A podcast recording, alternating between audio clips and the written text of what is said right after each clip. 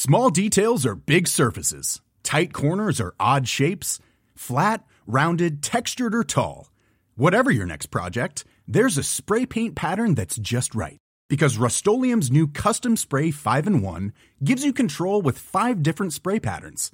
So you can tackle nooks, crannies, edges, and curves without worrying about drips, runs, uneven coverage, or anything else. Custom Spray 5 in 1. Only from Rust Hey, I'm Ryan Reynolds. Recently, I asked Mint Mobile's legal team if big wireless companies are allowed to raise prices due to inflation. They said yes. And then when I asked if raising prices technically violates those onerous two year contracts, they said, What the f are you talking about, you insane Hollywood ass?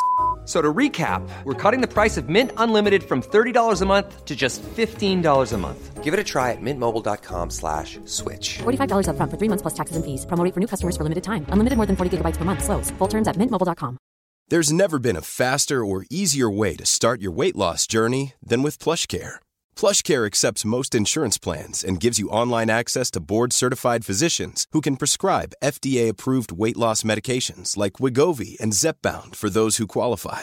Take charge of your health and speak with a board-certified physician about a weight loss plan that's right for you. Get started today at plushcare.com slash weight loss. That's plushcare.com slash weight loss. plushcare.com slash weight loss.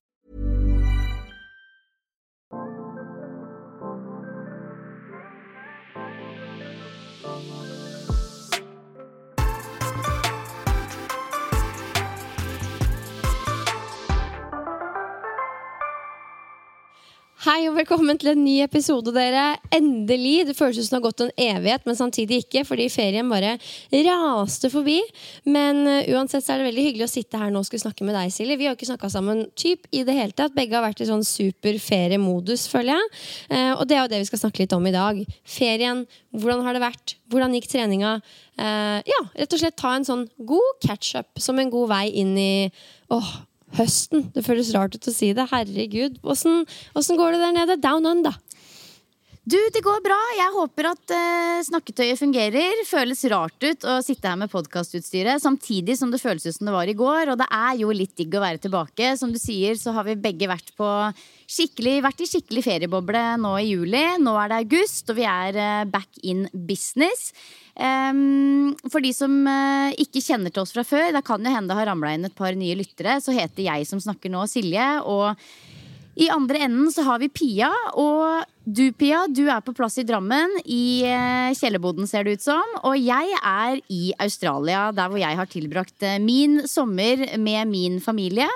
Eh, så dette altså, her er jo da en podkast som Nå hørtes jeg veldig lite eksotisk ut. Det er jeg jo for så vidt òg, men det var sånn Ja, men jeg vet at du er eksotisk, for du har jo vært i Kragerø i sommer. Jeg gleder meg veldig til å høre om eh, livet der. Men eh, ja, jeg er fortsatt eh, her eh, på andre sida av jordkloden. Klokka er eh, halv åtte på morgenen i Norge, og så er den halv fire her i Australia. Så det er jo eh, stor avstand og store tidsforskjeller, men vi fikk det til. Vi fikk det til. Ja, Og status, dere. Jeg føler at Silje, du sitter der med håret ditt som bare har vokst tre meter siden sist. Du har sikkert ikke gjort noe som helst med ansikt eller noe, men du ser sånn, Silje ser sånn perfect surfer-babe ut. Solbrun, palmer i bakgrunnen. Altså, Det er nesten litt kvalmt hvor digg det der ser ut. Mens jeg kommer rett fra morgenstresset, og jeg klagde litt til Silje før vi starta om at uh, Sylvester er litt sånn i trassalder. Altså, Det var så mye skrik og skrål på morgenen i dag. Jeg pleier å ha god tid, for jeg har liksom ikke noe, sånn, noe å rekke før eh, livetreninger hjemme klokka ni. Men i dag skulle jeg være her halv åtte, så mannen måtte ta morgenstellet. Og det var sånn, det første morgenen etter ferien hvor det har vært sånn hverdagen in our face, fordi det ble liksom litt stress. Så um, ja, just putting it out there. Bare sånn, Noen er i Australia, ja. andre kjenner på hverdagen. Og det, det er koselig, men det er, det er, hverdag med stor H. hverdag med stor H, ja. ja. Heldigvis så er det jo fortsatt sommermåned og varmt i lufta hjemme i Norge også. Jeg følger med på Yr. Eh, men ja, det er eh, Jeg skal virkelig dra denne feriemodusen ut så lenge jeg kan. Jeg er jo på en måte litt i gang, jeg også. Men man får jo ikke helt den hverdagsfølelsen når man er på et helt annet sted. Man gjør jo ikke det. Og når du sier at jeg sitter her og glinser med langt hår, så er det bare fordi du ser meg på en sånn bitte, bitte, bitte liten skjerm på mobilen. Fordi hvis du hadde sett meg live, så hadde du sett at jeg har ganske langt, eh, hvitt hår på leggene. Eh, Jeg er helt usminka, har ikke hatt maskara på typ fem uker nå. Og har vel heller ikke egentlig vaska håret på ganske lenge. Så jeg er ikke så fresh som jeg ser ut gjennom skjermen, men, men, men takk. Takk, takk. Men det er influenselivet, det. Du er aldri så fresh, fresh som du ser ut, ut som gjennom skjermen. Nei, jeg Å, bare herlig, ja. Jeg skal innrømme at jeg blir litt sånn derre det er, Vi har jo snakka om det mange ganger før, Silje, men det er jo fint å ta med seg inn i en ny sesong av Treningspodden nå. Vi lever jo veldig sånn fleksible liv når vi har såkalt hverdag. Begge jobber mye hjemmefra. Vi kan styre ting sjøl. Og det er bare sånn, sånn som i dag, hvor jeg bare fikk smake en anelse på dette her med å ha et satt tidspunkt tidlig. Arbeidsfordeling i heimen. Altså de som har det hver eneste dag. Hvis jeg for hadde PT-kunder hver eneste morgen og måtte rekke å levere Sylvester innen gitt tid, det hadde vært stress, ass! Altså, og jeg høres ut som sånn blond, dum influenser når jeg sier det. Det er ikke meninga. Jeg vil heller bare hylle og se alle de som har det sånn hver eneste morgen, og som får det til å funke. Fordi ja, alle gjør det, og ja, det er sånn livet er, men det er fortsatt ganske sånn beundringsverdig. For det er stress. Hverdagen er litt stress, liksom. Hverdagen er litt stress, og så tror jeg kanskje man kjenner litt ekstra på det. Sikkert du også, Pia. Den første uka tilbake etter ferie, hvor man har hatt en sånn lang periode hvor ting bare har flytet litt, og det ikke har vært så veldig nøye med leggetider, og man kan sove så lenge man vil, og liksom det er en del ting som bare flyter litt mer. Man har mer tid å ta av, og da merker man det jo spesielt godt rett etter ferie, når det plutselig er liksom ja, eh, rammer og tidspunkter og møter og alt mulig som plutselig skal følges opp. Så det er ikke, du er ikke aleine, tror jeg, om å kjenne at hverdagen kommer litt midt i fleisen. Det er definitivt akklimatisering. I tillegg, vet du hva, Silje? Nå bare kjører jeg på her. Jeg skal bare si én Ja. ting. Før ferien så fikk jeg en sånn herre Det er en sjukt stiv muskel i skulder og, og nakkepartiet mitt. Og så gikk jeg til massasje og behandling, og det ble løsna igjen, liksom. Tror du ikke den jævelen er tilbake? Så nå går jeg rundt som sånn tinnsoldat. Og, og det er sjukt ubehagelig. Jeg sover dårlig om natta pga. det. åpenbart Og det er jo sikkert bare en overbelastning. Det er tydelig at det, det er der overbelastninga setter seg for tida. Eh, men jeg er litt sånn rådløs, for jeg vet ikke helt hva jeg skal gjøre med det. Man må jo bare vente på at det går over. Men jeg fikk liksom det i tillegg. Så natta er Ja. sånn halvveis, og jeg går rundt og ser litt rar ut. Og jeg kjenner på et nederlag fordi jeg har fått noe sånt. Men det viser bare at vi er jo ikke udødelige, vi som er i treningsbransjen heller.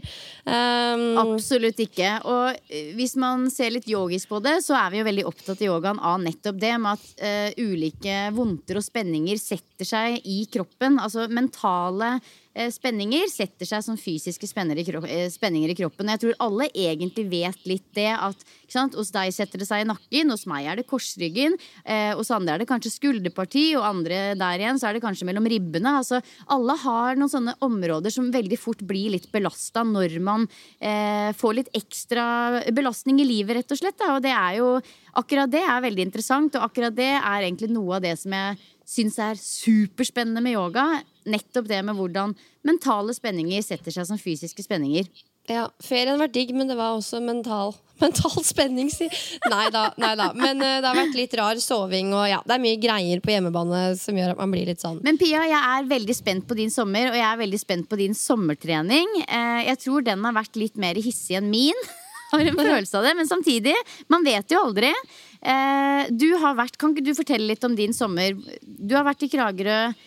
Hvordan har det vært? Hva har du gjort? Hvordan har du trent? Ja, altså I begynnelsen av juli så tok jeg med meg Sylvester og dro på hytta i Kragerø. For de som ikke vet det, så kjøpte vi en hytte der for ja, noen år siden. Så det er liksom hver eneste sommer så er det å dra dit og bare være der.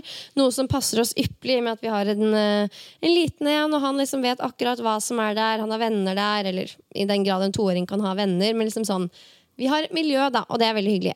Så vi dro ned dit. Været har egentlig vært uh, kjempefint, med unntak av et par-tre dager med regn, så det har vært helt konge. Vi har liksom bare hatt late dager, prøvd å sove lenge, ikke noen sånn kjemperutiner, bare flyte fra det ene til det andre. Uh, eller vet du hva, vi har egentlig hatt en sjukt digg rutine. Fordi vi har stått opp, vi har tatt annenhver morgen med Sylvester, så den ene har fått sove litt lengre. Og så gjerne klokka ni så har en av oss gått ut og trent, mens den andre fortsetter å henge med Sylvester. Så har vi bytta, så den andre trener. Og så har vi spist en sånn deilig lunsjbrunsj rundt sånn klokka tolv. Og så griper vi dagen sammen. Og det har vært så sykt deilig å bare ha den rutinen. Selv om det er ferie, så er det deilig å ha rutiner, for det har gjort ting veldig sånn der man vet hva som skjer, du vet at du skal spise da, og at etter det, da den lunsjen så har man kvalitetstid sammen. Så det har vært så, det har vært så sykt deilig. Det er jeg veldig fornøyd med, faktisk. Du, Det er egentlig akkurat sånn vi også pleier å legge opp våre ferier. Ta det litt sånn annenhver dag. Er det? Ja, det er det. Og det, det gjør jo at man får både kvalitetstid sammen, som du sier, og den der veldig verdifulle egentida som man kan bruke på f.eks. trening, som vi setter pris på. da. Ja, og det er liksom sånn Jeg tror ikke vi har gjort det så mye før fordi man tenker at ja, ja, trening tar vi der det passer. Ja, egentid tar man der det passer. Men sånn generelt, men kanskje også spesielt på ferie, så passer det jo aldri fordi man skal være sammen, og man er gjerne sammen hele tiden. Så det krever at man liksom, akkurat som i hverdagen, prioriterer det litt inn, da. Og det spiser jo mye av dagen hvis begge to skal få trent, men sånn som vi har snakka om, at det er, det er viktig å gjøre at vi har det bra resten av dagen, da. Og derfor uh, velger man å gjøre det sånn. Så det er jeg veldig fornøyd med. Uh, når det kommer til hva jeg har trent, så har jeg egentlig fulgt det jeg snakka om i episoden før sommeren. Jeg satte jo opp et sånn ganske sånn bestemt hantelprogram som jeg har uh, gjort. Det var tre styrkedager i uka, men jeg har ikke vært så rigid på at liksom, å, jeg må få gjort de tre. Det har vært litt mer sånn jeg gjør dag én på tirsdag, og hvis jeg har lyst til å trene styrke igjen på torsdag, så gjør jeg dag to, dag tre neste uke. Altså bare rullert mellom de tre, da. Eh, men de dagene det ikke har frista, så har jeg tatt meg en løpetur. Vi har sånn fast runde der nede som jeg er glad i å løpe. Bare helt sånn low-key, høre på podkast, prøve å kose meg med det. Det er jo en liten digresjon, da, men målet mitt med løping er jo egentlig bare å være i stand til å kunne ta meg en løpetur på en time og kose meg uten å føle at jeg dør. Og der er jeg fortsatt, det er jeg veldig fornøyd med. Um, og så har jeg supplert med litt sånne hanteløkter à la Ingrid Dubai, Dubai og meg sjøl um, noen ganger når det har frista. Så jeg har gått veldig sånn på gefühlen. Hva har jeg lyst til? Men jeg investerte jo i disse justerbare manualene før sommeren, og de har fått bein å gå på. Så jeg har trent med mer belastning uh, enn jeg har gjort uh, tidligere, og det har vært uh, digg, men også krevende. Jeg kjenner at ja, øktene har vært sånn jeg jeg har, trengt mer restitusjon etter ferieøktene mine enn det jeg vanligvis har. Da. Og det krevde en liten sånn omstilling. Så um, mm. Ja, for nå som du har vært du, du, er jo nå tilbake igjen, men du har jo vært på en drøye tre til fire ukers uh, ferie med hanteløkter og trening. Er det noe som du kjenner liksom at dette har jeg blitt sterkere på, og dette har jeg eventuelt blitt svakere i? Har du noe sånn tydelig for deg? Eh, jeg har ikke rukket å sjekke om jeg har blitt så mye svakere i noe som helst, egentlig. Men jeg regner jo, regner jo med at liksom, knebøyen med stang og klassisk markløft og sånn, at jeg trenger å jobbe litt med det før jeg er tilbake der jeg var. Men altså, målet mitt med styrketreninga nå er egentlig bare å gjøre noe, holde det i gang og kjenne at jeg blir sterkere. Og nå måler jeg, målte jeg jo den progresjonen i de respektive hanteløvelsene. Um, så jeg kjenner jo at liksom sånn som knebøyen med hantler og vektvest. At jeg har gjort flere reps og, og løfter bitte litt mer der.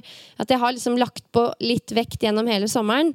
Um, jeg har også gjort pullups og chins fordi jeg har hatt en sånn door gym. Herregud, nå høres jeg sjukt spesielt interessert ut, men som sagt, det er fordi jeg er på hytta over lang tid, og jeg syns jo det er moro. ikke sant? Um, så jeg har egentlig vedlikeholdt og blitt sterkere i de respektive øvelsene som jeg har hatt i programmet. Uh, så alt har gått uh, Kjedelig å, å, si det. Alt har gått etter planen. det har vært kjedelig. Det har gått etter planen. Men da har du Nei, kjørt fullkroppsøkt ganger tre, typ hver uke. Ja, ja, ja. jeg jeg kosa, meg veldig med treninga. Det her er jo sånn jeg elsker, men det kulere hadde jo vært å sagt sånn Ja, vet du hva, jeg, jeg, jeg naila det uten at jeg ante at det skulle skje, eller at jeg mista alle pullupsene mine, eller sånne ting. Men det har jo ikke skjedd. Og, og, det er jo viktig å huske på at det er bare litt over en måned siden vi snakka sammen sist. Det tenker jeg for dere som lytter også. Jeg har jo snakka med en del som kanskje har lagt eh, treninga litt på hylla i ferien, uten at det nødvendigvis var planen, men det bare skjedde.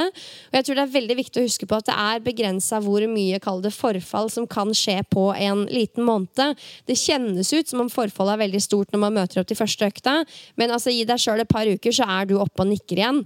Eh, så det er viktig å understreke. Men jeg valgte, valgte altså å kjøre full pupp gjennom sommeren, og det har vært uh, skikkelig digg. Det er også noe med at du er på samme sted hele sommeren. ikke sant? Det er veldig sånn forutsigbart, ikke så mange nye inntrykk. Det er veldig sånn low-key life, og da har jeg muligheten til å hente meg inn igjen. Det er jo nettopp det som du sier der, som er litt viktig å poengtere, egentlig. At for dere som nå hører på og tenker sånn shit, det der er så langt unna sånn jeg har fått trent i sommer, så handler det jo litt om hvis man er på samme sted hele tiden og har planlagt litt i forkant, har utstyret der, så gjør det jo ting veldig mye enklere. Men hvis du derimot liksom en uke Hellas, og så er det en uke roadtrip i Norge, altså en sånn type ferie, man kan fint få til masse aktivitet da også, men det blir kanskje ikke like mye tradisjonell trening. Og det trenger ikke å være negativt i det hele tatt. Men det er nok veldig mye enklere å legge opp en sommer med eh, rutineprega trening hvis man er på ett og samme sted. Da.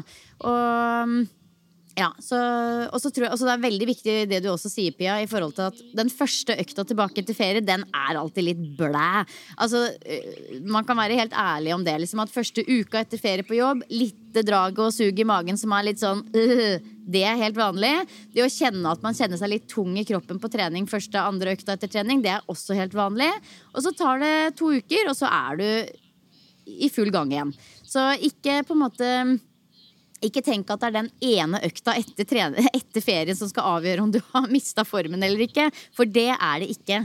Nei, absolutt ikke. Så vær, vær raus med deg selv etter ferien. Og sånn som jeg sier til trentmedlemmene mine, bruk gjerne hele august til å komme deg litt tilbake igjen. Og tenk at treningshøsten starter i september, og at um, august er litt sånn akklimatiseringsmåte for det er, måned. For det er jo fortsatt sommer. Det er mye seinsommer hjemme, mye kos, gjerne mye finvær. Uh, mørketida og høsten kommer tidsnok, liksom.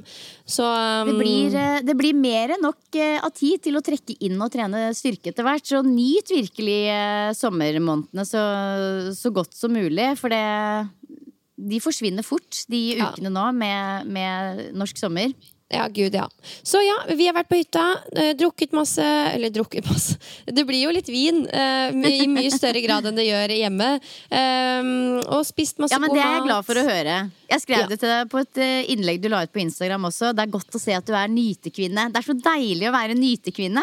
Vi er jo så flinke hele tida, så det å bare liksom være nytekvinne, I love it. Det må Altså, man være. Det er helt konge. Og det bildet du kommenterte på der, det var jo fra White Party. Det var når kjæresten min feira bursdag. Da var vi på White Party i Kragerø. Småharry, men så sjukt fett. Og altså, Silje, jeg hadde Ja. så mye fest i kroppen. Jeg hadde vært hjemme og levert Sylvester. På veien ned så drakk jeg to kaffe og en Red Bull. Jeg, jeg skjalv da jeg kom ned. Jeg var så gira. Ikke bare pga. koffeinen, men også fordi jeg skulle på fest. Jeg skulle få danse. Og det var så bra musikk. Alle var bare så gira. Alle jentene bytta klær med guttene. Altså, det tok helt av. Og det var så gøy. Det var så gøy. Så mm, Nytekvinne. Jeg elsker Pia som nytekvinne. Og jeg, jeg er skikkelig god på det. òg. Det er, det er mange som glemmer Ja. det og tror at jeg er veldig veldig fornuftig. Men tro meg, putt en krone på meg på fest. Da veit jo ikke hva som kommer. Så det, det var også sjukt gøy. Det har vært sånn perfekt miks mellom god og fornuftig barnevennlig hverdag og party. Men ja, hva vil du si hvis du skal trekke fram en sånn skikkelig opptur i ferien? Noe du husker fra sommeren 2022? Hva, hva, hva er det? Nei, det er den festen. Vi hadde liksom et Ja, vennepar bo, boende hos oss, og Sylvester var hjemme hele helgen. Så og det, Å nei, det var så gøy. Herregud, det var så gøy. Så definitivt eh, den festen. Men når man ser på kamerarullen, så er det jo også bare de helt vanlige hverdagene på stranda, liksom. Der hvor Ja. Løper rundt, og du pakker den inn i håndkle og bare sånn de, de, de Det er som jeg sa når jeg var på ferie før sommeren nå. De stundene som kommer når man ikke har noe å gjøre, i gåseøynene annet enn å bare være sammen, og man jo i utgangspunktet er litt sånn hva skal vi finne på, man kjeder seg litt, det er da gjerne magien skjer, da. Og det har jeg tenkt veldig mye på i ferien nå, at jeg har prøvd å bare være litt, og det har vært uh, veldig deilig. Ja, jeg eh, er helt enig med deg der. Det er liksom de små uh, magiske hverdagsøyeblikka som, uh, som man sitter igjen med aller mest. Men har du noe sånn én nedtur? Én ting som tenker sånn åh, akkurat det skulle jeg vært foruten på ferie? Nei, altså Jeg har ikke én bestemt nedtur, men jeg, jeg synes det er viktig å få inn i ligninga her, som vi ikke er, kan alltid er så flinke til å liksom fremme på sosiale medier, er jo at ferie er jo litt stress òg. I hvert fall kanskje sånn når man er eh, en familie på en bitte liten hytte, og alle skal ha kvalitetstid hele, hele, hele tiden. Det er jo mye greier, det er litt logistikk, og det er liksom Du er sammen med en kid som er vant til å være i barnehagen flere timer om dagen. Det er jo dager hvor vi har vært litt sånn å herregud, er det slutt snart også? Så mm, ja, og det er ikke noe jeg- heller har lyst til å legge ut i sosiale medier, for man vil jo ikke legge ut at Fy faen, det er så dritt å være med familien min, liksom, for å sette det på spissen. Men eh, jeg tror alle tenker det i løpet av en ferie. At eh, det blir digg med hverdag også, for da får man litt egentid. Og tenk deg meg, jeg er vant til å jobbe hjemme og være mye aleine i løpet av en uke. Plutselig så er jeg sammen med disse to, og gjerne flere menneskene, hele tida. Hele tida, Silje. Jeg våkner, og de er der. Jeg spiser lunsj, og de er der. Jeg spiser middag, og de er der. Ja, du skjønner. Så um, Det er uvant. ja, det er det, og ikke, så ikke en bestemt nedtur, men heller bare at det må inn også. At det har vært en superbra, kjempedeilig sommerferie. Men det er også alltid litt sånn Jøss. det er oss hele tiden. 24-7. Ja, Ja. du skjønner. Mm. Skal jeg fortelle om min nedtur? Nå eh, er jeg veldig nysgjerrig på å høre alt om eh, deg. Og så føler jeg du har en veldig først, spesifikk nedtur. Ja, fortell. Jeg har faktisk to nedturer. Eh, Veldig ulikt deg. Ja, covid. Covid, covid, covid. Fikk dere covid? Jeg fikk covid. Vi som var sikre hele- på at du var immun. Jeg vet, vi har vært helt sikre på det. Jeg har jo vært i kontakt med dette viruset. Altså, det er jo virkelig kjedelig. Det er jo ikke akkurat breaking news, men jeg tenkte jeg måtte si det likevel. Fordi eh, ja, altså hele Lang historie kort, så hele familien min hadde det jo i mars, og da fikk ikke jeg det. Har jo også vært i kontakt med veldig mange andre som har hatt det uten at jeg har fått det. Så jeg trodde jo faktisk at jeg var immun. Men så fikk jeg det, vet du. Fikk det for to uker siden, og det var jo litt nedtur, det må jeg bare si. Samtidig som det var litt sånn deilig å faktisk kunne være syk på ferie òg. Det høres litt perverst ut, men når man er vekk så lenge som Det hadde vært veldig kjedelig å være på to ukers ferie for covid, men når man er borte i syv uker, sånn som vi var, så var det litt deilig å bare kunne tillate seg selv å faktisk være ekte syk uten å ha masse ansvar og jobb og ting som man skal ordne og fikse med. Så, så det var litt sånn opptur i nedturen. Men eh, eh, det må jeg si, korona, det er eh, det er noe litt annet, på en måte. Ja, men fortell, fordi Det er jo så mange ulike opplevelser. Noen blir dødsjuke, andre Ja. merker ikke at de har det. Ja. Hvor var du på skalaen? Ja, nei, altså jeg var nok sånn ganske midt på skalaen, men ehm, jeg, eh, jeg blei ikke megasyk, men jeg blei veldig overraska over hvor, lang, hvor lenge jeg følte meg ruskete etterpå. Og jeg har veldig veldig stor eh, respekt for akkurat det med trening etter covid. Så i dag har jeg vært på en eh, sånn eh, goggetur. En sånn ja, vi, vi, vi var vel vi var på tur sammen hele familien, en 12 km eller noe sånt. Og da løper jeg nedover og løper flatt. Bare jogge, jogge, og så går jeg oppover. Og jeg kjenner liksom at akkurat intervalltrening, det skal jeg vente lenge med. Jeg kommer ikke til å sette i gang med noe sånn fire ganger fire jeg før eh, etter at jeg kommer hjem, faktisk, tror jeg. Fordi jeg har litt respekt for Det er liksom et eller annet i brystet som kjennes litt uh, annerledes ut enn før. Ehm, men ja, jeg var nok litt midt på skalaen. Ikke kjempesyk, men kjente meg ruskete lenge etterpå. Og så fikk jeg også en skikkelig baksmell der hvor jeg hadde en dag, følte meg tipp topp. Uh, tok en treningsøkt som jeg kanskje ikke burde tatt, og så fikk jeg skikkelig baksmell dagen etter og var helt sengeliggende. Så mm, Moderat trening, ikke noe problem, men kommer til å droppe intervalltrening helt fram til jeg er tilbake i Norge, tror jeg. Eh, og det var veldig rart, fordi jeg har egentlig ikke hatt så mye snørr. Det har ikke vært så mye sånn hosting og snørr og sånne typiske forkjølelsesting, men det har mer vært sånn Litt sånn mye verking i kroppen, litt vondt i brystet. Og så har jeg fått helt sinnssykt mye utslett. Og det fikk jeg også etter vaksinen min. Så fikk jeg også sånne kjempestore røde utslett. Du ser det kanskje fortsatt litt på albuen her. Oi, Eh, ja, det, vet Ikke at det er veldig Ja. synlig, men det er veldig Det, Nei, det det begynner å gå over nå. Men det er jo to uker siden det, jeg hadde det, sånn at det, det sitter jo fortsatt litt i. Så det, det var litt sånn Ja ja, da har jeg korona. Du vet man sitter der og er litt sånn Ja, hva, hva gjør vi nå, liksom? Men jeg har eh, følt meg frem og vært veldig forsiktig på det med trening. Og jeg tror det er Det er en grunn til at det er anbefalt, fordi eh, jeg, jeg kjenner meg veldig veldig glad for at jeg fikk det her nede og ikke trenger å kjenne på noe press om å liksom skulle dukke opp og ha gruppetimer og høypuls uh, igjen. hvis du skjønner For det tror jeg faktisk ikke hadde vært sånn kjempesmart akkurat nå. Eh, men ja, det er meg og min covid-historie, så jeg var tydeligvis ikke immun likevel. Men det er kanskje du. Så man kan, så man kan ikke grønnsakspise seg bort fra coviden. Tydeligvis sånn som vi var sikre på at vi gjorde. Nei, jeg har ikke hatt det ennå. Eller vet du hva, når jeg var i, mm, på treningsreise og rett over i den turen med Sylvester til Palma, så var jeg ganske dårlig og mista all smak. Så no, Kjæresten min er helt sikker på at jeg har hatt det, men testene var negative. Så jeg vet da søren, ja. Men, eh, så du hadde covid. Ja. Vet du hvordan du fikk det? Har ikke peiling. Eh, det som var litt rart, var at en i husstanden Vi hadde jo besøk eh, ganske sånn hele tida i juli. Og en i husstanden uka før hadde sånn skikkelig heftig influensa og testa negativ på test hver eneste dag. Så når jeg blei dårlig da uka etter, så tenkte jeg ja, ok, nå får jeg influensa.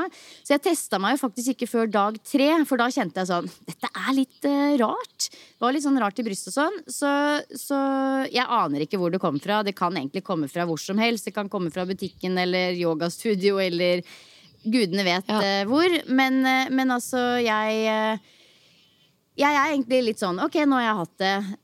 Ferdig med det. Det var litt kjipt, men samtidig greit. Du vet. Ja, men hadde vært verre å få det liksom oppstarten inn i høsten, masse nye ting som skal settes i gang, og så bare å ja, covid. Det hadde jo vært helt forferdelig. Så, men, jeg må, men, jeg må, også Ja, nei, altså jeg, jeg, jeg, Det var helt ok å få det her nede. Å kunne være syk med lave skuldre og god samvittighet. Det, det var digg. Og jeg har jo egentlig heller ikke vært ordentlig sjuk på typ tre-fire år. Sist jeg var sjuk, så hadde jeg en sånn skikkelig halsbetennelse på Sri Lanka, og det var liksom etter det så har jeg bare hatt sånne småforkjølelser, så det var vel kanskje også på tide å få seg litt av runde med sjukdom. og så siste spørsmål da, jeg bare blir så nysgjerrig. Hva gjør Silje Torstensen når hun er uh, sånn sjuk? Ja, jeg har jo da blitt hekta på krim. Hekta ja, på krim. Eh, lest, bøker? Jeg har lest mye bøker og hørt veldig mye på, på lydbok. Eh, både liksom i senga, men også gått mye. Bare traska rundt i rolig tempo og hørt på lydbok. Det har egentlig vært kjempedeilig. Eh, og så har jeg gjort en del yin-yoga, for det var også veldig deilig. Man blir jo helt ødelagt av å liksom bare sitte og ligge, så det å rulle ut matta og gjøre yin-yoga var også veldig digg. Eh, hva har jeg egentlig gjort? Jeg har drukket mye te, da. Even on a budget, quality is non-negotiable. That's why Quince is the place to score high-end essentials at 50 to 80% less than similar brands. Get your hands on buttery soft cashmere sweaters from just 60 bucks, Italian leather jackets, and so much more. And the best part about Quince, they exclusively partner with factories committed to safe, ethical, and responsible manufacturing. Elevate your style without the elevated price tag with Quince. Go to quince.com slash upgrade for free shipping and 365-day returns. Quality sleep is essential. That's why the Sleep Number smart bed is designed for your ever-evolving sleep needs. Need a bed that's firmer or softer on either side? Helps you sleep at a comfortable temperature? Sleep Number smart beds let you individualize your comfort so you sleep better together. JD Power ranks Sleep Number number 1 in customer satisfaction with mattresses purchased in-store. And now, save 50% on the Sleep Number limited edition Smart Bed for a limited time. For JD Power 2023 award information, visit jdpower.com/awards. Only at a Sleep Number store or sleepnumber.com. Life is full of what ifs. Some awesome, like what if AI could fold your laundry? And some, well, less awesome. Like what if you have unexpected medical costs? United Healthcare can help get you covered with Health Protector Guard fixed indemnity insurance plans. They supplement your primary plan to help you manage out of pocket costs. No deductibles, no enrollment periods, and especially no more what ifs. Visit uh1.com to find the Health Protector Guard plan for you. og spist veldig ja, jeg skjønner, mye is. Spist mye is. Så du har ikke bincha, Love Island på TV2, liksom? Nei, det blei ikke så mye av det. Det gjorde det ikke. Men uh, nei. nei. Men ja, nei, så, så, jeg hadde en runde korona, og så hadde jeg også uh, en skikkelig runde med jetlag når jeg kom til Australia, som faktisk nesten var verre enn korona. Jeg har aldri vært så jetlagga og døgnvill. Altså, Døgnrytmen min var helt ute og sklei, så de første fem dagene i korona så var jeg altså så på bærtur når det gjaldt døgnrytmen, at jeg faktisk syntes det var verre enn korona. Fordi når, du, når, jeg hadde korona, så var jeg jo fysisk syk. Men når jeg eh, ikke sov i det hele tatt den første uka, så var jeg faktisk litt psykisk ustabil. Og det var veldig guffent å kjenne på. Um, jeg jo Jeg føler liksom at jeg er veldig sånn robust mentalt ellers. Men Fem dager med helt på bærtur søvn. Altså, jeg var så sårbar og skrøpelig og engstelig og Altså, det var jeg, jeg, fungerte veldig dårlig sosialt, rett og slett. Jeg reagerte på høye lyder. Var, jeg var som et aspeløv. Så på dag fem så dro jeg faktisk til legen og fikk eh, eh, fikk medisin, eller fikk eh, Melantolin. Og etter det så løste det seg, men altså det var faktisk ganske Det var ganske heftig. Så jetlag, det er virkelig mm, ikke noe å tulle med. Jeg var oppriktig bekymra for min egen syke de siste dagene der, altså. Nei, så det var, det var vel kanskje på en måte mine to nedturer på denne turen. Eller denne, i, denne, i sommeren. Fordi eh, korona, fysisk syk, det er det kjipt å være. Jetlagga, det er ganske sånn Da følte jeg meg psykisk syk. Det er i hvert fall ikke noe gøy å være. Så, men bortsett fra det, så har det vært ganske sweet living, altså. Det må jeg si. Men vet du hva, det, jeg må bare si det Når du sover så sjukt lite og blir psykisk ustabil, det er sånn jeg føler jeg var når jeg amma. Uten at øh, liksom det blir sett eller respektert på den måten som man føler at det burde bli. For man føler seg helt sinnssyk innvendig. Ja. Men så er det bare sånn Ja, jeg skjønner at det er tøft, men du ammer og er oppe mye om natta. Men sånn er det jo. Så er det sånn Ja, jeg veit at det er sånn, men det er helt umenneskelig. Ja, det Så, er faktisk det. Ja, nei, altså det var Jeg la meg klokka ti og våkna klokka halv tolv og var våken resten av natta. Så det var ganske ekstremt. Det var ordentlig ille, rett og slett. Og jeg har jo også Jeg har kjent på lignende tendenser tidligere, og det var jo i den perioden med småbarn, samme som du nevner. Men dette her var faktisk, tror jeg, enda verre. Det var, eh, ja, det var, det var helt forferdelig. Så, så det er bare å komme seg til legen og få litt eh, sovehormoner hvis noen skulle kjenne på det samme etter ferien. Fordi eh, det er ikke verdt å gå lenge. Det er ikke verdt å risikere å gå så lenge uten å sove ordentlig. Nei, det påvirker deg på sånne rare måter òg, så det kommer sånn glidende. Ja, det gjør det. Men ja, altså bortsett fra det så har jo alt vært eh, fantastisk. Det, det var liksom de to der som var kjiperen, og resten av turen har vært eh, kjempefin.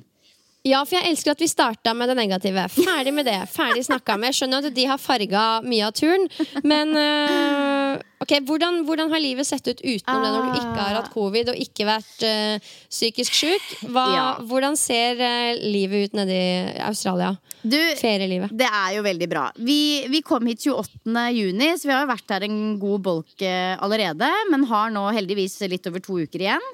Eh, og vi er jo her, for de som ikke vet det, fordi min mann er fra Australia. Og vi har ikke vært her på kjempelenge, så vi tok oss en eh, skikkelig god syvukerstur nå i sommer. Og vi har eh, stort sett oppholdt oss på østkysten, sånn som vi pleier å gjøre. Vi leide et stort hus i Barham Bay i hele juli. Det er der Gar, tar alle vennene sine, og det er der vi tilbringer mye tid når vi er her ofte. Eh, og der har vi hatt kjempestor plass. Et fantastisk stort, nydelig, luftig hus med fem soverom og plass til masse gjester. Og det har virkelig gått i ett med gjester. Det har vært eh, både familie og venner av Gard som har fløyet inn fra Sydney og herfra og derfra. Og det har vært folk egentlig i det huset hele tida. Um, og det har vært kjempehyggelig. Så der var vi i fire uker, levde det gode liv i Barren Bay. Og nå i går så flytta vi ja, 20, 20 minutter cirka nedover kysten til en sånn liten kystby som heter Lennox. Og her skal vi være i ti dager. Her sitter vi hundevakt og hønevakt og passer hus eh, for en kompis av Gard som er på ferie. Så altså, dagene det går jo så fort. Det er jo på en måte det som har vært litt sånn høydepunktet med turen, har jo vært å rett og slett ha god tid. Være mye på ett sted, ha god tid til å ta ting litt på sparket.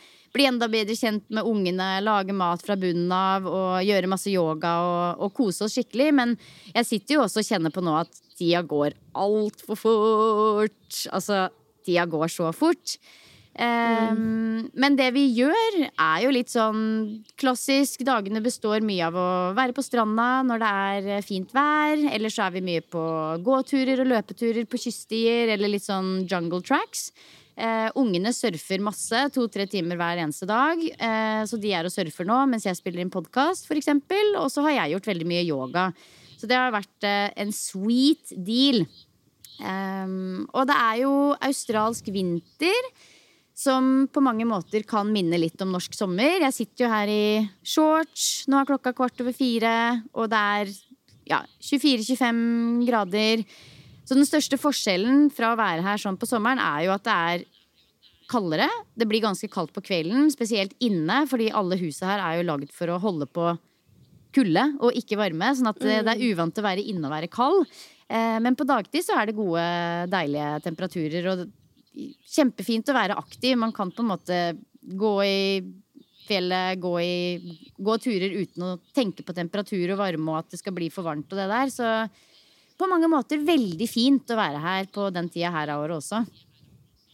Herregud, dere er så kule som bare er i Australia, og ungene er og surfer. Og Surfer de aleine da, eller med Garth? Nei, de surfer med Garth, men de er eh, Altså, de er eh, Nå, nå blir jeg sånn skrytemamma, men de er helt rå. Altså, de surfer jo, de fanger sine egne bølger sjøl og padler ut, uh, ut i surfen helt alene og sånn, men han må på en måte være der med de. Uh, og, og det er mange grunner til det, men det er jo fordi det er mye Det er jo det er jo også mye surfepolitikk. Man må lære seg liksom surfepolitikken der ute også. Eh, og så er det ja, det, det, De er litt for små til å ta med seg brettet ned på stranda aleine, men de, de, de, koser seg veldig i surfen, og det er på en måte det de bruker mest tid på her, egentlig. Det er surf, og så er vi mye og spiller tennis, og det er typ det. Og så løper vi litt turer sammen. Så ja, nei, det er, det er veldig, det er, veldig altså, det er bare så fint og eksotisk å være her. Og det er jo på en måte det jeg minner meg sjøl på hver gang vi er her. At det er en sånn Det er en evig favorittdestinasjon. Det er verdens vakreste strender, masse fine dyrelyder og jungellyder og det er så mye flott natur. altså det er sånn Du blir helt bortskjemt på natur. Nå, bare i dag, for eksempel, når vi var på løpetur, så så vi en hval og en hvalbaby. Sånn typ 200 meter rett ut fra kysten.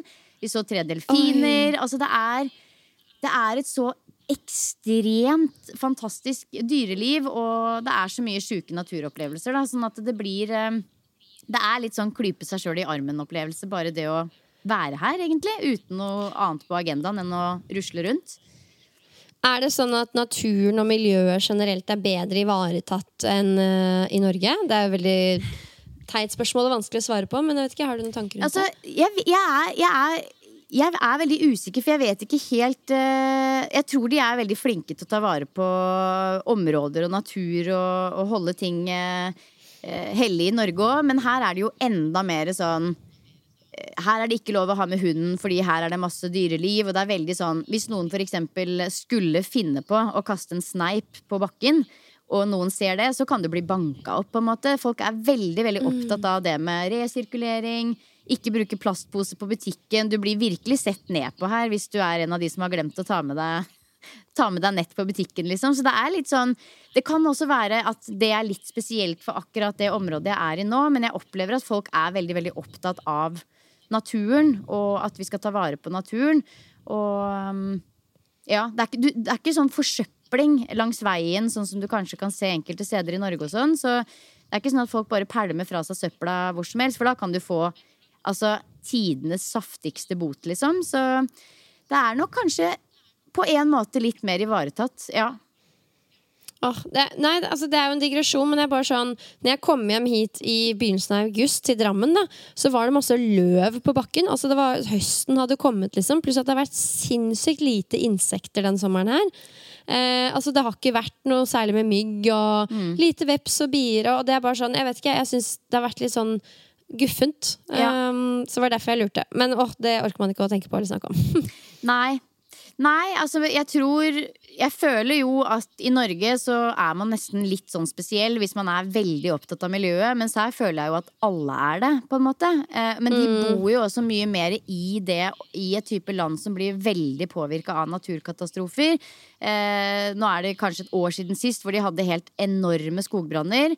Rett før vi kom hit nå, så var det helt enorme floods, altså veldig mange hus som er ødelagt av altfor mye nedbør, som er helt uvanlig på den tiden her av året. Så jeg tror nok kanskje at hvis du lever i et land og i et miljø som, som du virkelig ser naturkatastrofene, som er en, et resultat av, av hvordan vi lever, så blir man jo mer opptatt av det også. Um, så, ja, Det er jo gjerne det som er greia med, med sånne ting. Eh, også trening. da, altså Mange begynner jo ikke å trene før man begynner å få vondter og kjenne Nei. på de alvorlige konsekvensene inaktivitet og dårlig kosthold kan gi. da, og Sånn er jo vi mennesker gjerne. at eh, ja, Vi nordmenn har kanskje vanskelig for å ta det så på alvor som f.eks. De i Australia, fordi vi ikke kjenner på de store konsekvensene enda. Mm. Men uh, la oss håpe at det ja. kommer til å skje mye de nærmeste åra. Ja. Men, um, men, når det er sagt, bare, bare, for å runde av det med miljø og sånn, så er det jo sånn at i den sfæren som vi er i, med Guard sine venner og det området vi er i, så er folk veldig opptatt av det. Men på et høyere ståsted politisk så er det jo også sånn at de f.eks. driver med veldig mye kullutvinning. Og driver jo med en del ting som ikke er bra for miljøet. sånn landet som helhet. Så bare sånn for å skyte inn det. At det er jo, de har mye svinn på skogen her også. Ja, og så er vel Australia et veldig sånn delt land. At i noen områder, sånn som Byron Bay og der hvor dere er, så er det sånn. Mens hvis du drar til Ja. Innlandet, så er det ganske annerledes. Der er det mye redneck som ikke er så veldig opptatt av miljø, men heller bensinpriser. Så ja, det er jo veldig todelt her også. Men ja, det er interessant å være på andre sida av jordkloden og oppleve hvordan folk tenker og, og opptrer her. Eh, Det er jo, ja, i et psykologisk perspektiv også, interessant å snakke med folk og liksom jakte andres atferd og, og hvordan man tenker og, om f.eks. miljø, da. Så ja, nei, det har vært en kjempefin um, tur så langt. Jeg har jo hatt uh, ganske mye fri. Hadde egentlig fri i nesten fire uker, sånn fullt og helt. Og så begynte jeg å holde litt gruppetimer igjen nå ja, for ca. to uker siden. Så jeg holder gruppetimer eh, mandag, onsdag og fredag og har egentlig kost meg veldig med det. Syns det er deilig å komme i gang med litt sånt også. Det så jeg. Det er helt sjukt. At, for du har jo online-timer hos Nordic, og der er det ganske stort rigg med lamper og skjerm og hele pakka. Det var kult at du bare rigga deg til på det ene rommet der og kjører på. Ja, ja, ja. Jeg har jo kjørt eh, en del av timene utendørs, men når jeg kjører på kvelden etter at sola har gått ned, så har jeg gjort det inne med lamper. En komp eller to kompiser av Gard som driver et sånt eh, eh, filmregissøraktig selskap her nede, så vi har fått låne lamper av de. Så så det ordner seg, vet du. Det jo, og det også er jo bare helt fantastisk at man kan Jeg er veldig takknemlig for å kunne ta med jobben på ferie på den måten her. Det er jo, det vet jo du også alt om, det er jo en blessing in the sky. Uten tvil. Og så er det også Mange vil jo tenke at det hadde vært stress å liksom måtte gå rundt med jobben sin hele tiden, men det, det er en del av å drive for seg sjøl. Vi elsker det jo. Godt, godt er det. Eh, men herregud, til det viktigste. Til det aller viktigste! Nei da, men jo da. Hvordan har da ferietreninga forløpt seg? Nå har vi fått en liten smakebit, da, men eh, jeg mener å huske at et av dine viktigste fokusområder som du skulle ha det moro med på ferie, var jo å bli bedre på å stå på henda, gå på henda. Hvor er du? Hvordan har du trent, og hvordan har det gått Oi, med det? oi, oi. Ja, det har vært mye stå på henda, gå på henda. Det har det vært. Så det har vært gøy. Samtidig så er jeg nå er jeg på et platå som jeg bare ikke kommer meg videre på. Men ja, nei, jeg sa jo det høyt i poden at jeg satte meg som mål å lære meg å gå på henda i løpet av sommeren. Aller helst før uke 34, og nå er vi i uke 31, så jeg har litt dårlig tid på meg. Men eh, jeg har øvd masse, med unntak av den eh, koronaperioden min. Så har jeg øvd veldig mye, både alene og sammen med kidsa. Og jeg er 100% sikker på at jeg kommer til å klare det. Det er jeg. Så det jeg har gjort der, det er jo trening og trening. Det er jo på en måte litt mer lek og moro. Men det jeg har gjort, er at jeg har lagt inn som en sånn At jeg har øvd inntil vegg. Typ gått lenger og lenger ut fra veggen og gått inn mot veggen. Eller gått sidelengs langs veggen. Eh, mye. Spesielt eh, hver gang jeg er på trening og litt hjemme. Og både i hagen og litt her og der. Og så har jeg øvd veldig mye på stranda, på sanda, der hvor det ikke er sånn kjempeskummelt å falle. Og det var vel egentlig det som gjorde at jeg begynte å knekke koden litt på å både stå ganske lenge og gå på henda. Det å knekke koden på fallteknikk. Fordi hvis man vet hvordan man skal falle, så er det ikke noe å være redd for. Eh, og for meg så har det egentlig vært Jeg har sett så mye forskjellig på, på YouTube og på Instagram om fallteknikk, og det er masse sånn trekke haka inn og rulle kråke og mye sånn som jeg liksom har tenkt at nei, det der er ikke noe for meg. Så jeg har egentlig bare knekt fallteknikkoden ved å komme seg ned på samme måte som jeg kommer meg opp, eller slå hjul. Eh, og nå gjør jeg det på automatikk. Jeg faller aldri så lenge jeg klarer å stive av albueleddet. Og så lenge du ikke er redd, og det trenger man ikke å være hvis man alltid kommer seg ned trygt, så er det jo bare å øve og øve og øve, øve, og det har jeg tenkt å fortsette med. Og så kult, Det er jo nettopp det å bare tørre å gjøre det masse, masse, masse, masse, masse. Og sikkert bli litt trygg på å falle av. Hver gang jeg prøver, så føler jeg jo at jeg liksom er et sånn Jeg er liksom det skjeve tårnet i Pisa som bare dæljer i bakken. Ja. Og det blir man jo litt redd for. Ja. Så jeg tror på det at du må være litt chill på det å, å gå i bakken, ja. Du må, du må øve deg på fallteknikk, og det må på en måte komme litt på automatikk. Fordi når det er på plass, sånn har det i hvert fall vært for min del, som er litt sånn redd for å skade meg eh, Med en gang jeg kjente at nå er den fallteknikken 100% automatisert, da er det ikke noe å være redd for. Så jeg kan stå på hendene nå i kanskje fem sekunder. Typ, og så kan jeg gå kanskje tre til fire skritt på henda, men jeg føler ikke at jeg kan si høyt at jeg kan gå på henda før jeg klarer det hver gang jeg prøver. Skjønner du hva jeg mener? Ja. Skjønner. Mm. Du skal kunne være på festen, ta partytriks og vite at det funker. ja. Så kanskje i uke 34, men uavhengig av uke 34 eller ei, så det kommer til å gå i løpet av høsten. Så det har jo vært Ja, en del og det er jo Jeg må bare skyte inn det. Det er så viktig å huske på når man setter sånne konkrete mål med spesifikke tidsfrister, at det er jo bare der som en motivasjon og en drivkraft. Det er ingen som dauer av at du klarer det litt før eller litt etterpå. Det er, magien ligger jo i det at man da legger ned jobben som skal til for å få det til på et eller annet tidspunkt. Så mm, Ja.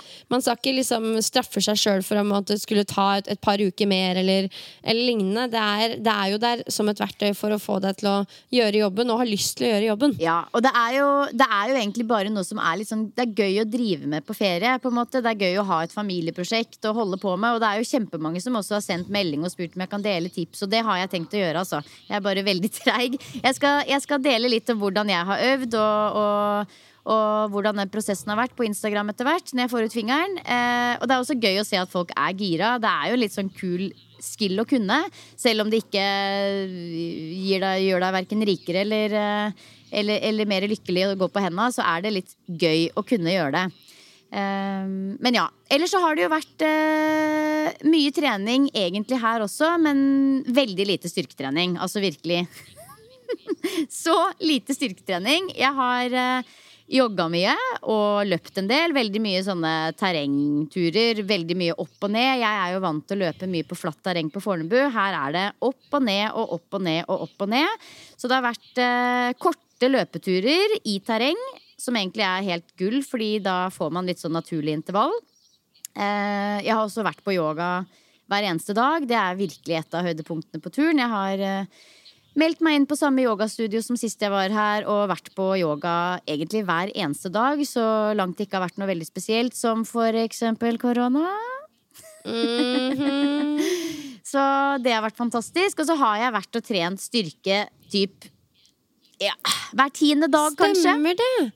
Du hadde jo dette prosjektet ditt om å samle all styrketreninga di i én økt eller et eller annet sånt. Hvordan da. funka det? Nei, det har vært litt gøy, skjønner du, Pia. Fordi jeg har trent styrke kanskje typ gjennomsnittlig hver tiende dag. Cirka én gang i uka har vært målet å få til. Så jeg har hatt én sånn skikkelig monsterøkt i uka på treningssenteret, hvor jeg går dit og er sånn Jeg har ingen tidslimit. Nå skal jeg være her så lenge det er behov for å være her. Så har jeg kjørt, starta liksom økta med mm, en typisk liksom de klassiske flerleddsøvelsene som krever litt. Altså knebøy og pullups og utfallvarianter og alle disse her.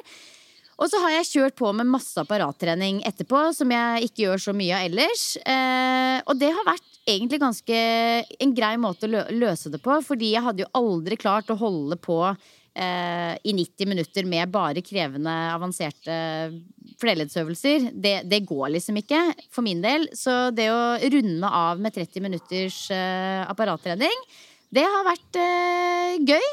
Og jeg har også kjent at jeg har vært veldig støl i dagene etterpå. Både fordi jeg har trent såpass lite styrke sammenligna med det jeg ellers gjør, og, og selvfølgelig fordi jeg har kjørt veldig sånn pumpetrening. Jeg har liksom kjørt ja, du vet, når man gjør seg ferdig på et apparat, så får man virkelig ut det siste lille. Så det har vært eh, litt annerledes og gøy å, å gjøre det, egentlig. Men jeg aner ikke om jeg har klart å vedlikeholde styrke Altså, jeg aner ikke, liksom. Jeg tror knebøyen har nok gått litt til dundas med. Pullupsen har det kanskje gått litt til dundas med, men det er ikke noe jeg kjenner på.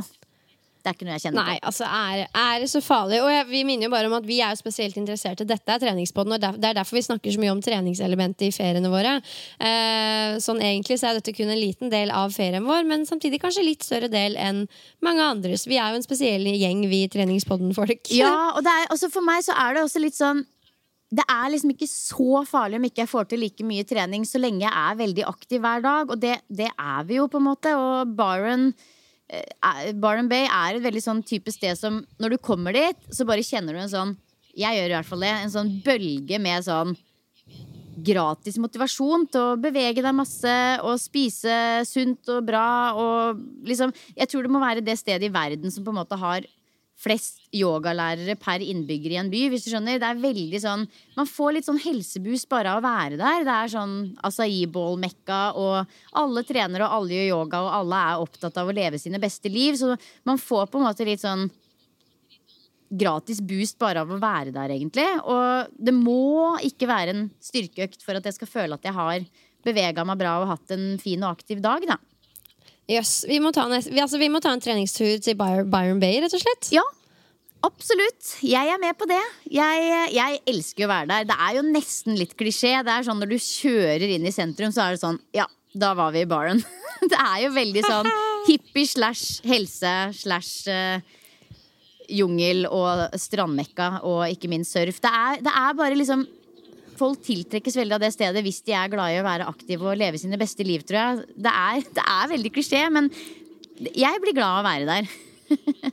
ja, jeg bare sjekker ut serien eh, Byron Bay på Netflix, så skjønner dere hvordan liv Silje har levd Nei, eh, de siste ukene. Fordi det er ikke sånn i det hele tatt. Altså, de Byron Bays De vet jeg ikke engang om bor i Byron Bay. Hvis du skjønner, Det tror jeg var så rigga, det programmet der, at eh, det, det, det, viser virkelig ikke essensen av å være i Barren Bay. Det må jeg virkelig si. Men så klart, det er jo et litt lollete reality-program, da. Det er det.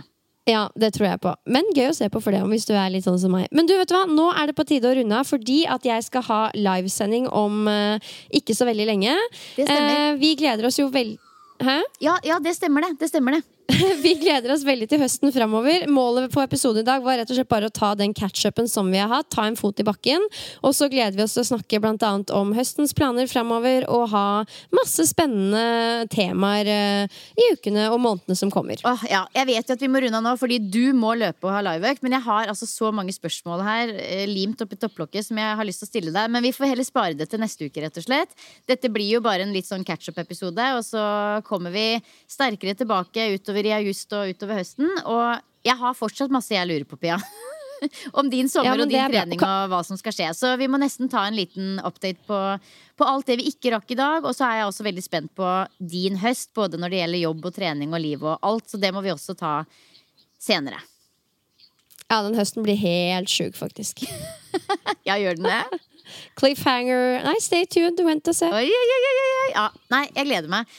Vi er i hvert fall tilbake neste uke også, det er helt sikkert. Uh, ja. Jeg håper jo at alle har hatt en fin sommer. Det er viktig å understreke.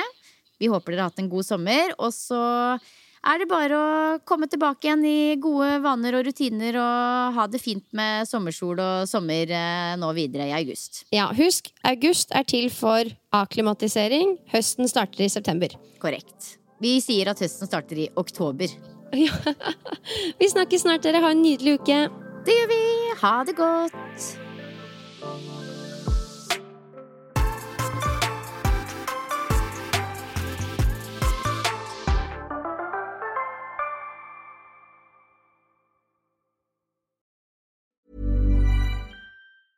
Even when we're on a budget, we still deserve nice things. Quince is a place to scoop up stunning high-end goods for 50 to 80% less than similar brands. They have buttery soft cashmere sweaters starting at $50, luxurious Italian leather bags, and so much more. Plus, Quince only works with factories that use safe, ethical, and responsible manufacturing. Get the high-end goods you'll love without the high price tag with Quince. Go to quince.com/style for free shipping and 365-day returns. Ever catch yourself eating the same flavorless dinner 3 days in a row, dreaming of something better? Well, HelloFresh is your guilt-free dream come true, baby. It's me, Kiki Palmer. Let's wake up those taste buds with hot, juicy pecan-crusted chicken or garlic butter shrimp scampi. Mm. Hello Fresh. Stop dreaming of all the delicious possibilities and dig in at HelloFresh.com. Let's get this dinner party started. Planning for your next trip? Elevate your travel style with Quince. Quince has all the jet setting essentials you'll want for your next getaway, like European linen premium luggage options, buttery soft Italian leather bags, and so much more.